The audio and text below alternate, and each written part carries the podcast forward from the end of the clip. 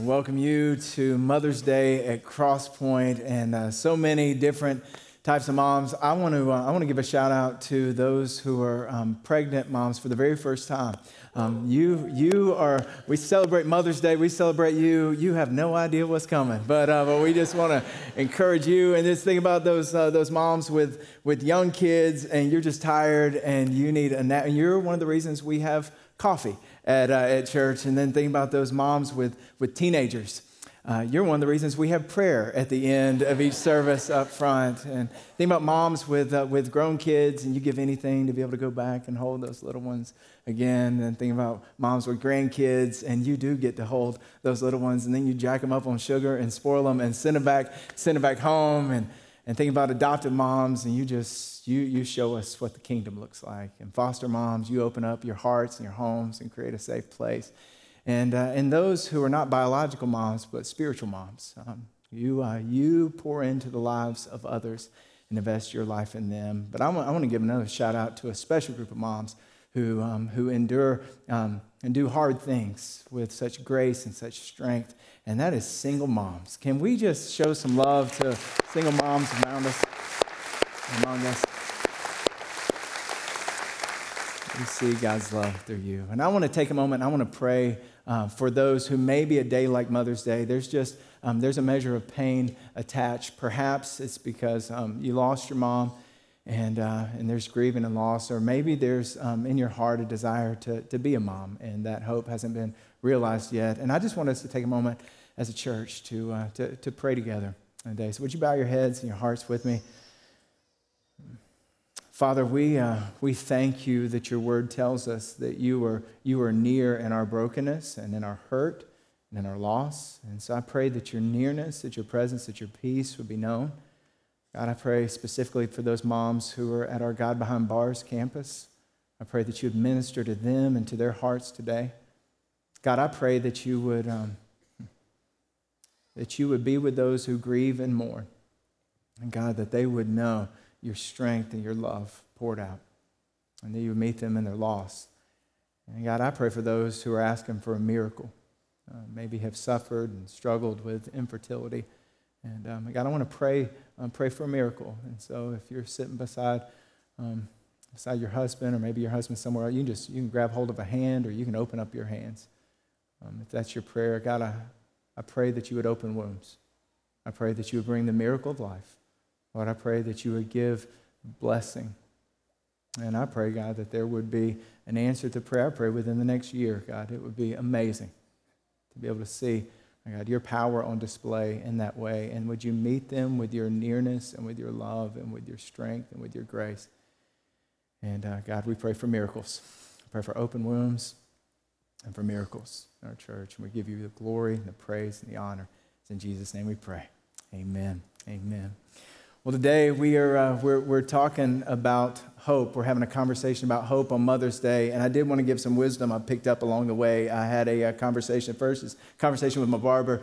Um, I asked him, "What's the busiest uh, weekend out of your year?" And he said, "Mother's Day." He said, "You gotta get a haircut before you go home to see Mama." He said, "If your hair's looking rough before you go see Mom, she's gonna ask you a thousand questions." She's going to say, do you still have a job? And is everything okay? And are you eating? And, uh, right, are you sick? So, so let me just give you, this is just a public service announcement, guys. Get your hair cut before you see Mama. And uh, and maybe it's too late on this Mother's Day. I'm just trying to help you.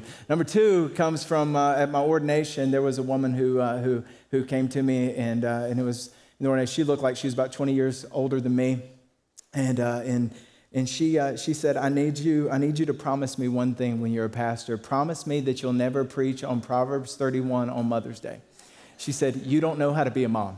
You've never been a, been a mom. Never tell a woman how to be a mom. And um, she may be watching right now online. And so um, I just want, I'm not going to preach on Proverbs thirty-one. I, I was scared then. I'm a little scared now. I am a little scared now. So I'm not going to preach on Proverbs thirty-one. In fact, I'm not going to do a whole lot of preaching today.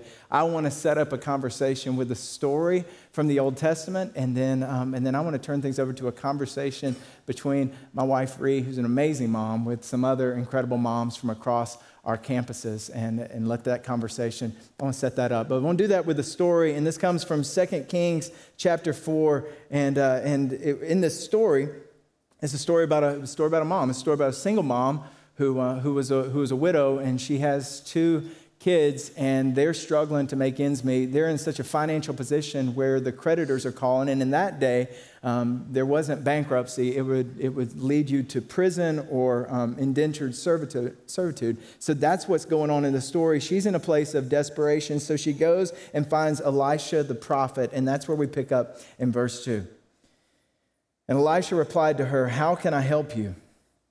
Tell me, what do you have in your house?" "And your servant has nothing there at all," she said, "except a small jar of olive oil." And Elisha said, "Go around and ask all of your neighbors for empty jars. Don't ask for just a few. And then go inside and shut the door behind you and your sons. Pour oil into all the jars, and as each is filled, put it to one side." So, if I was going to come up with a title for this message, the title would be Containers of Hope. Because start thinking about it, I was like, that's what moms are. Moms are containers of hope, and moms are all about the containers, which leads me over here. This is the first container. The first container that a mom hands a child, a baby, puts milk, formula, and it, this would be the first container. And this is this is when this, this child is fully dependent on mom for their nourishment, for their sustenance, for provision. Um, got that container. And then this is the next container. This is the sippy cup. And this is when the child becomes a little bit more independent, and you put, you know, water, milk, juice, Red Bull, I don't know, I'm not a mom. I just, you put whatever into these, into these, into these cups. And this is, there's more independence, and this is when they start, they start moving around, start being active, which leads me to the next container. Watch out. Next container. This is not for the child. This is the official cup of motherhood. That's what this is, uh, the, the Stanley Cup. This is so mom can stay hydrated as she's chasing after all those kiddos. And then the next container would be um, a lunchbox. And this is that moment when a mom sends that little one off and gets on the school bus for the very first time.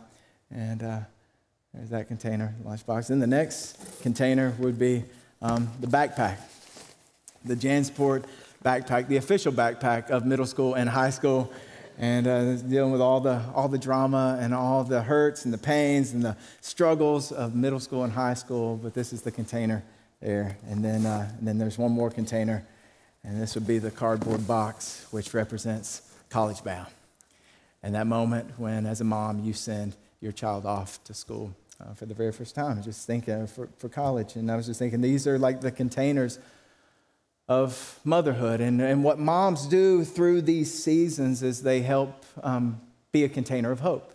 Like, they help keep hope alive. They keep moving things forward, keep moving things in transition, keep offering hope and giving hope. And that's what we found in the story, is that this mom has, has hope.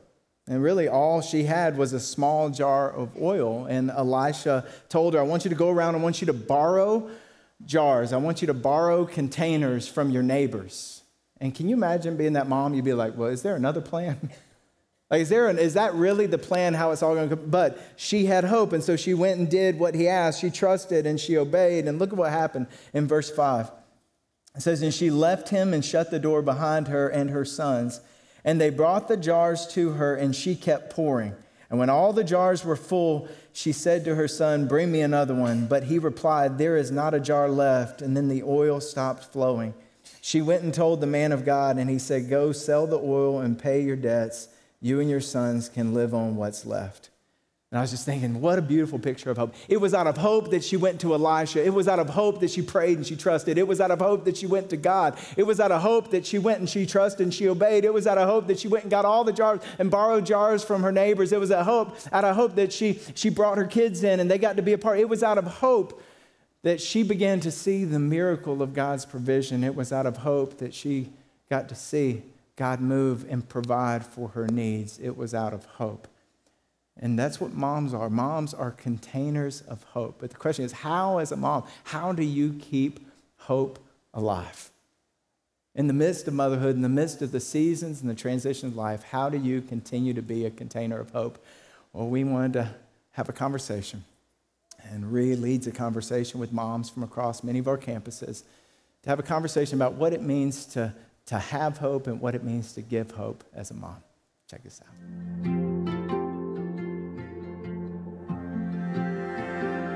Well, thank you all for being here. Um, I'm excited to sit down with you guys because I know that we're going to have moms in different seasons with different perspectives, different experiences from different campuses. And so I'm just excited about what we're going to talk about today and just that y'all are here. So thank you guys for being here. Um, Kevin talked about containers representing different seasons of motherhood. He talked about the bottle, he talked about the lunchbox, the backpack, um, the cardboard box, kind of the college years, packing them up, sending them out. So what's your favorite season so far, if, if you want to answer that, or maybe you just want to answer in general, what's your favorite thing about being a mom? We are empty nesters. All of our kids are grown. And what I love best about that is to watch them interact as as humans, as adults. Because my own mom recently said to me, gosh, I wish I was still making lunches. Mm. And I was like, really? She was like, oh yeah. And for me, it's just every time I do make a packed lunch now, it's like that reminder that I don't get a redo on these years and that everything else can wait.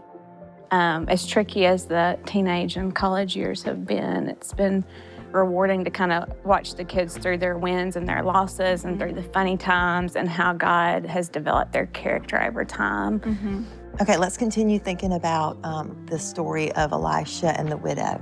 And the question is, um, how has God miraculously provided for you and your family?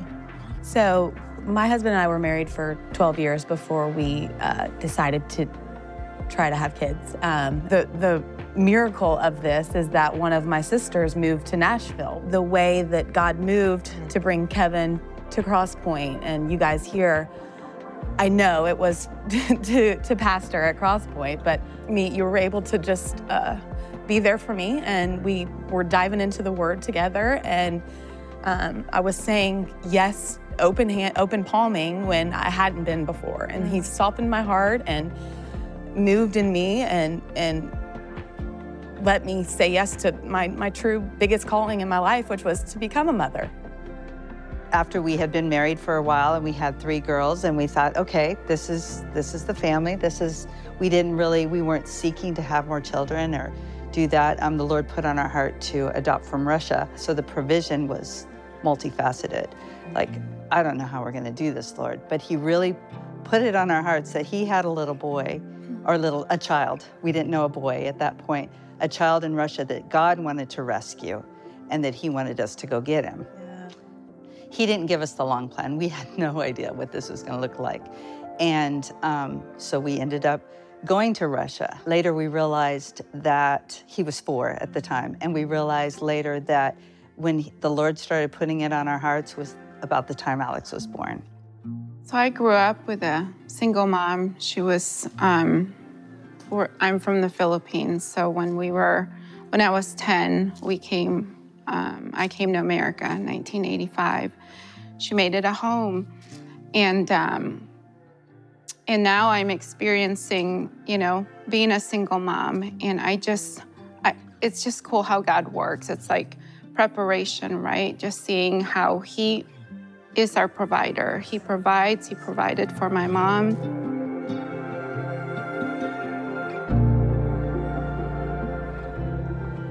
The thing about containers is they get emptied. If you think about a container, it's full and then it's empty. It's full and then it's empty.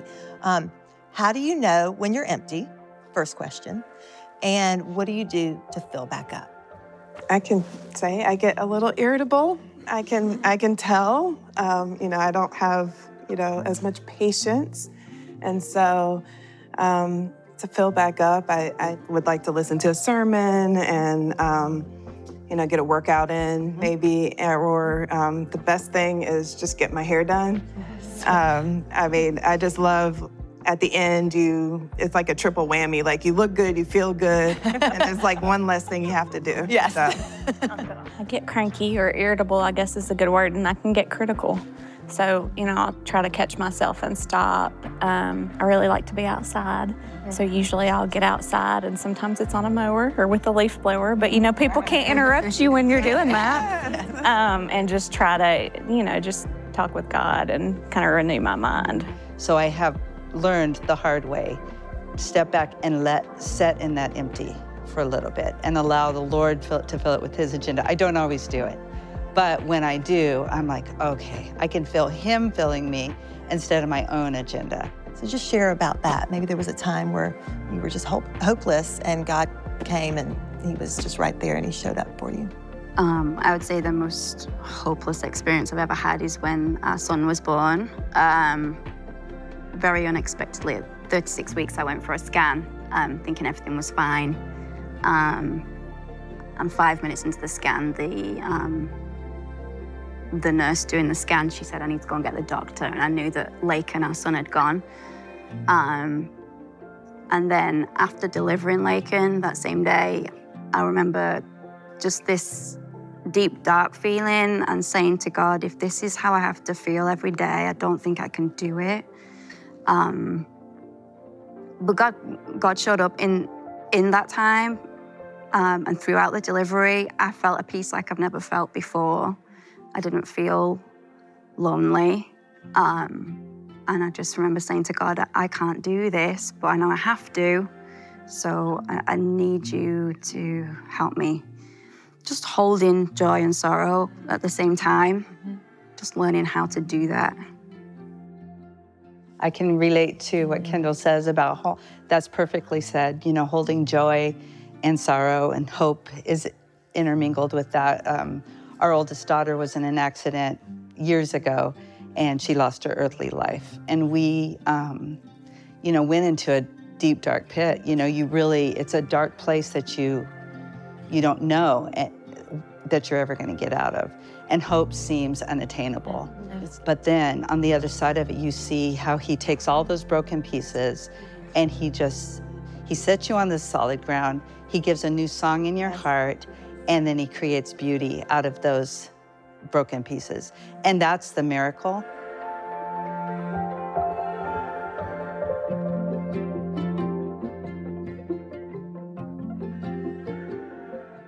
I feel like God uses moms a lot, us as moms, to keep hope alive for our families. That's kind of sometimes our, our place in the family a little bit. And so my question is, what practically, what tangibly, what practices do you guys have to help keep hope alive for yourself, first of all, and for your families? I started writing down some of the prayers that I've prayed, and um, I, you know, can go back and look and say, wow, yes. God has really answered these prayers. God has come through. Like, God really hears our prayers, and he really cares. Prayer and, mm-hmm. and promises, just mm-hmm. holding on to his promises and remembering how he's been faithful, you know, along the course of my life and in my children. So, you know, just when times are hard, God is good. He is for you. He goes before you. But for us, we've had to try and flip how we think about it. So every birthday now, instead of thinking, oh, it's another birthday we've missed, where it should be full of happy memories and parties and friends, um, we think of it as, instead of being missed, that we're one year closer, mm. not one year further away. Mm. Yeah, just, just sometimes switching how you think about things to a heavenly perspective. Okay, I'm gonna press in a little bit more to the practicalities of how we keep hope alive. Early morning is is my time that I can find before everybody's awake, before even the world starts, you know, cars on the road and everything, just the stillness of the morning, getting up before everybody, spending that time in the Word, in prayer. With my job, I do a lot of driving all over Nashville, um, and just in the car, like, what do I need right now? Do I need, like, nothing on at all and just yeah. to listen? Or do I need to listen to something that's going to fill me up? Do I need to, you know, call a friend and ask them to pray with me? Or what? Just making the most of those moments and those gaps where I'm not hearing, Mom, Mom, Mom. Yeah. Um, so, yeah. Good. Titus two talks about older women discipling younger women. Um, we can all be spiritual mothers, no matter the age, really. Um, so if you have an experience about being a Titus two spiritual mother to somebody, or being being mothered by a Titus two woman, I want to hear about that experience. Let's share a little bit about that. When uh, we were deciding whether, you know, there was going to be a big life change, whether my husband was going to go into ministry. And um, that was a huge step. And I had to rely on people who had more wisdom, who were maybe further along in their faith walk. They were older. And um, I called called one of them. And, um, you know, she gave me some very, very great advice. And that was to, uh, we needed to fast and we needed to pray together and let God speak to us. And that was something that we hadn't done together. We've, you know, kind of gone through several fasts and, and prayed, and but together we had to come and and um, kind of talk and say, you know, what God is, is, is speaking to us. And it was really a life-changing um, moment. And so I, I, I'm just so grateful for those women that, um, you know, they just, they know exactly what to say, and it's it's God speaking through them to minister to me. One of the pieces of advice that you gave me that really was a life-changing piece of advice was you don't have to think all the way down the road, just take that next step. Wherever he's calling you, just take that next step. And then he'll meet you there, yeah. And you'll figure out the next step after that. Um, I lost my mom to brain cancer when I was twenty-one, so that was twenty-seven years ago. And I think for the longest time, I looked for an older, wiser woman to kind of, you know, mentor me. And I prayed for that for years. And I realized that women of all different ages that God had put in my life and ordained, younger, older, I was looking for one person, but God was like, no, you get a village. Yeah. You literally get a village. Yeah. I love that too. You said he ordained it. And there are different seasons, because I was trying to pick the one person. Yeah. And even as you said that, I, I realized how for different seasons in my life, God sent different people. I feel, sometimes you feel like, oh, you don't have anything mm-hmm. to offer. Mm-hmm. But the Lord has really showed me, just be open, yes. listen. Yes. You know, we don't have to even hardly talk. Just listen, pray, hug. There's so many, so many people, you know, at whatever stage we're at. I'm hearing like encouragement to be open to sharing what the God-given wisdom that you've been given, no matter if it's a much younger girl or not, and then being open to receiving the God-given wisdom that somebody else can give you. And I think for me personally, the receiving the God-given wisdom is, is a little bit harder sometimes. So anybody want to speak to that? Maybe to set aside our preconceived ideas. You know, sometimes we think we have it all figured out of this is the way this should go, or this is, you know, but a lot of times the Lord's like, no, you're you're way off track. Yeah. And but sometimes we have to hear it from another person. I'm a planner. Yes. Recovering planner, where I'm just like, literally, what is my assignment today? Like, that's my prayer. God, what is my divine assignment today? Who can I text today? Who can I run into today at Target? Um, and just, you know, we, we all meet people um, for a reason. And I'm, I'm learning what you said earlier, to have a heavenly perspective on things. Well, thank you, ladies. This has been amazing. I, I mean, amazing. So thank you so much for sharing and for giving of your time. We are grateful.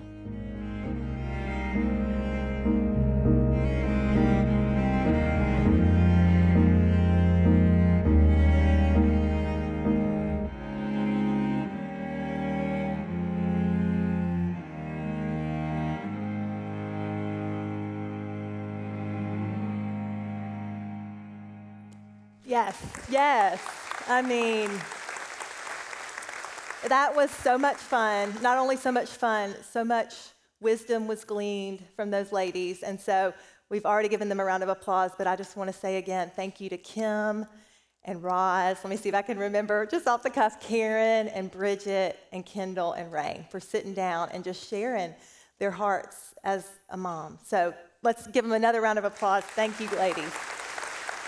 Um, I was channeling my inner Oprah the whole time, so I didn't get to answer any of the questions, but there was one question that um, just sort of like stayed with me after we sat together, and that was the question about how has God miraculously provided for you and your family, and so I want to answer that today, and I would say short answer is through prayer, and specifically praying scripture. Um, but I want to tell you a story that talks a little bit more in depth about how God uses that, or used and uses that container of praying scripture to provide hope in a very difficult situation. Um, when our daughter Camden was ten, eleven, twelve, kind of end of elementary, going into middle school, she's almost eighteen now. Um, she so she had such struggles with anxiety, just to the point of not wanting to go to school, not even wanting to leave the house, um, not participating in school activities, not wanting to like be with her friends, not eating, um, not singing. And through all of that, of course, I was, we were um, praying for her. We would pray for her, you know, for healing, for people to come around us, for provision, in whatever way God wanted to do that. Um, and then one day, I felt like the Lord was leading me to specifically pray for Camden. And so for three hundred sixty-five days, I prayed Psalm one thirty-nine over Camden. It went something like this. This would have been, you know, one of the days. For you created Camden's inmost being. You knit Camden together in my womb. I praise you because Camden is fearfully and wonderfully made. Your works are wonderful. I know that full well. Camden's frame was not hidden from you when she was made in the secret place, when she was woven together in the depths of the earth. And some days I would pray that prayer and she'd be tucked up under my arm, my hand on her head, and she would just be almost reciting that scripture alongside of me. And some days she'd be asleep in her bed and I'd just creep up there and just whisper Psalm one thirty-nine over her. And some days she wouldn't even be in the house. And it was just a practice that the Lord just impressed upon my heart. And we saw answers to prayer. We saw healing. We saw deliverance. We saw strongholds broken. We saw people that came alongside us, counselors put in our lives. But one of the tangible, the coolest tangible ways that we saw answers to prayer in that time was at the end of her fifth grade year, she played the lead role in her fifth grade musical, Little Orphan Annie. So she was Annie, with the red dress and the, the uh, you know, the little red wig um, in her play. And so that little girl who could hardly get out of the car, who wouldn't even get out of bed some mornings, was walking onto a stage and performing in front of hundreds of people. I would say that was miraculous provision from the Lord. Um, let's take a second. I want to go back really quick and look at, uh, again, at Second Kings Um, four. Well, that's cool. This is the blessing that we just sang. Okay, that just fell out of my Bible. That's cool. I'll leave that right there for them if they need the words. Um, uh, Second Kings four. Let's look again at verses five and six. She left him and afterward shut the door behind her and her sons.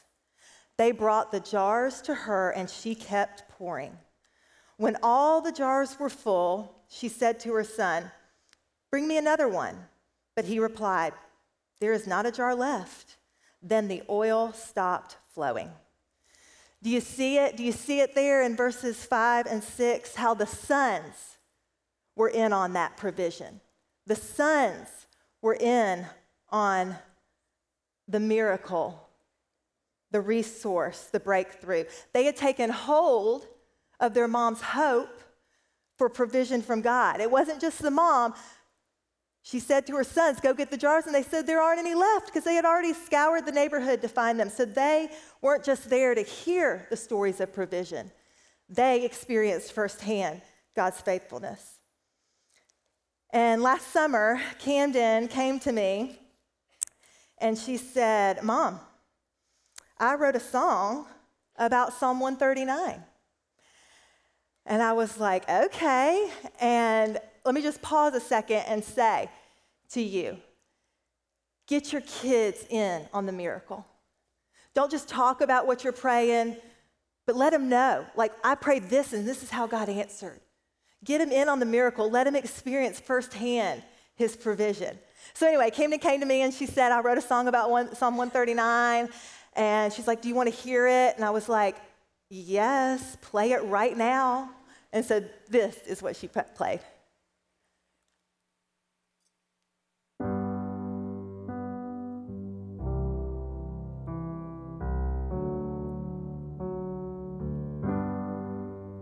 You have searched me, Lord, you know me. You know my every step.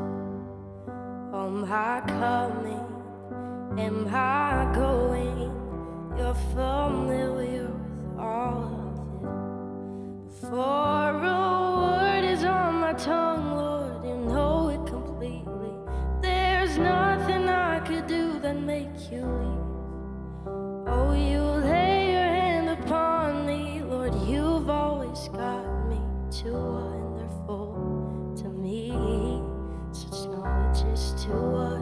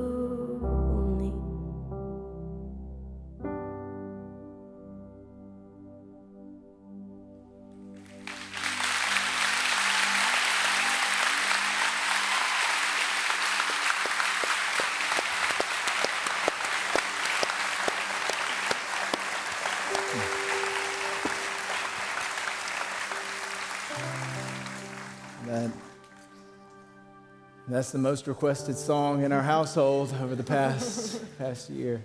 It's beautiful. We thank you for your story, for your testimony, and praying that scripture. Cameron, thank you for that, that song. I'd love for us to take a moment and uh, and close with a prayer. I want to ask Rea to pray a prayer of blessing. I'd ask that for everyone to just stand together if you can, and then if you need specific prayer over any area of your life, uh, we'll have our prayer teams down front at the end of service. We'd be glad to pray with you. Rea, would you, uh, yes. would you pray over us? I would. So, Lord, we just thank you, Father, for today. Thank you that such knowledge is too wonderful for us. Your goodness to us is amazing. Thank you that you go before us and behind us, and your hand of blessing is on our head. We love you, Lord. In your name we pray. Amen. You guys have a wonderful Mother's Day. We'll see you back next week as we begin a new series together. We'll see you then. Good job, Tammy.